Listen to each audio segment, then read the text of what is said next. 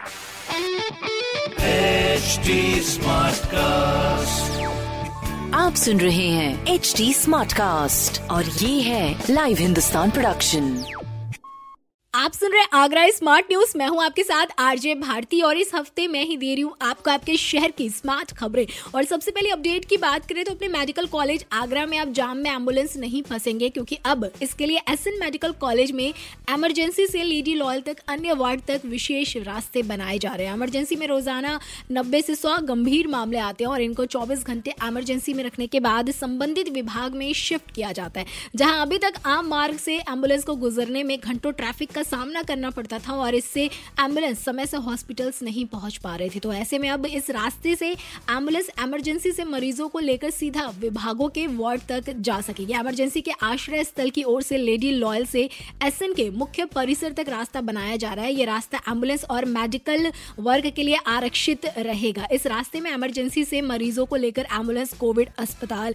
स्त्री रोग विभाग, बाल रोग विभाग, हड्डी रोग विभाग सर्जरी विभाग मेडिसिन विभाग और वक्ष एवं क्षय रोग विभाग तक सीधे मरीजों को लेकर जाएगी। साथ ही एस इमरजेंसी में पानी की किल्लत को दूर करने के लिए यहाँ 50 लीटर प्रति घंटे वाला प्लांट भी लगाया जा रहा है। इससे आर का शुद्ध और ठंडा पानी पेशेंट को मिलेगा और इससे यहाँ आने वाले रोज़ाना 300 से अधिक मरीज़ तिमारदारों को भी लाभ मिलेगा। अगली खबर की ओर बढ़े तो फाइनली दो साल के बाद खुलने जा रहे अपने आगरा के स्पोर्ट्स हॉस्टल लेकिन इसके खुलने के साथ ही कुछ नए नियम भी लागू किए गए हैं, जिसे खिलाड़ियों को फॉलो करना पड़ेगा। जी हाँ कोरोना वायरस के संक्रमण काल में दो वर्ष की बंदी के बाद स्पोर्ट्स हॉस्टल खोलने जा रहे हैं। हालाँकि छह महीने बाद स्टेडियम खोल दिए गए थे, लेकिन स्पोर्ट्स हॉस्टल को बंद ही रखा गया था। लेकिन कल खेल निदेशालय ने स्पोर्ट्स हॉस्टल खोलने का निर्देश दे दिया है, जहाँ एकलव्य स्पोर्ट्स स्टेडियम के हॉस्टल में अभी रेनोवेशन का काम चल रहा है और इसमें करीब एक सप्ताह का समय लगेगा, जिसके बाद स्पोर्ट्स हॉस्टल में प्रवेश के लिए जिला व मंडल स्तरीय ट्रायल की शुरुआत 11 अप्रैल से सुबह 10 बजे से होगी। हालाँकि कोविड केसेस कम होने के बावजूद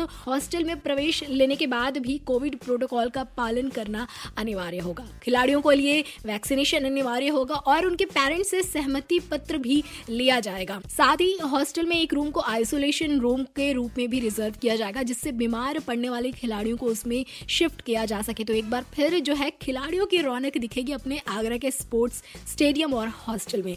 अगली खबर की बात करें तो अपने ताज नगरी में स्कूल खोल चुके हैं, लेकिन बच्चों का वैक्सीनेशन पूरा ना होना भी एक मुश्किल बना पड़ा। है और इसलिए बच्चों का वैक्सीनेशन जल्द से जल्द पूरा किया जा सके। इसके लिए हेल्थ डिपार्टमेंट ने अगले सोमवार से स्कूल में टीकाकरण शुरू करने का फैसला लिया। यानी 11 अप्रैल से स्कूल में जाकर बच्चों को वैक्सीन लगाई जाएगी। हालाँकि 18 वर्ष की उम्र के बाद ज़िले में 12 से 14 साल तक के बच्चों का टीकाकरण शुरू हो गया था। स्वास्थ्य विभाग ने ज़िले के एक लाख सतासी हज़ार एक सौ उन्यासी बच्चों को वैक्सीन लगाने का लक्ष्य निर्धारित किया था, जहाँ शहर के उनहत्तर हज़ार तीन सौ चालीस और देहात के एक लाख सत्रह हज़ार आठ सौ उनचालीस बच्चों को वैक्सीन लगाई जानी थी। स्वास्थ्य विभाग के आंकड़ों के मुताबिक अभी तक दो अप्रैल तक कुल लक्ष्य के सापेक्ष सिर्फ़ पाँच हज़ार अट्ठासी बच्चों को ही टीके लगाए गए तो जिन बच्चों का वैक्सीनेशन नहीं हुआ है, शहर के तीस पीएचसी, ज़िले के अट्ठारह सी समेत एस एन एम सी जिला अस्पताल, महिला अस्पताल, छावनी अस्पताल में वैक्सीन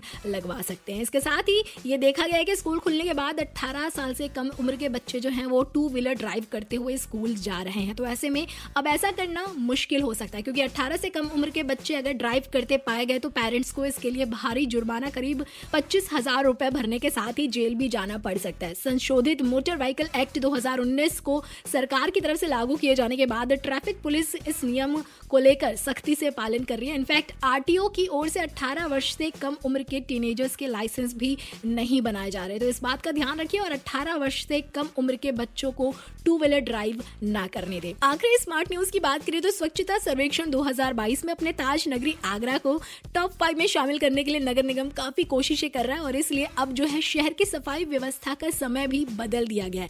यानी क्लीन आगरा के तहत अब सुबह पाँच बजे से शहर की सौ वार्डो में सफ़ाई होगी, जहाँ दिन की सफ़ाई सुबह पाँच बजे से दोपहर एक बजे तक और रात की सफ़ाई दोपहर एक से रात नौ बजे तक होगी। फ़िलहाल ऐसी खबरें जानने के लिए आप पढ़ सकते हैं हिंदुस्तान अखबार। कोई सवाल हो तो ज़रूर पूछिएगा on Facebook Instagram and Twitter हमारे हैंडल है at the rate H T Smartcast और ऐसे पॉडकास्ट सुनने के लिए log on to W W W dot H T Smartcast dot com HD Smartcast. आप सुन रहे हैं एच टी स्मार्ट कास्ट और ये है लाइव हिंदुस्तान प्रोडक्शन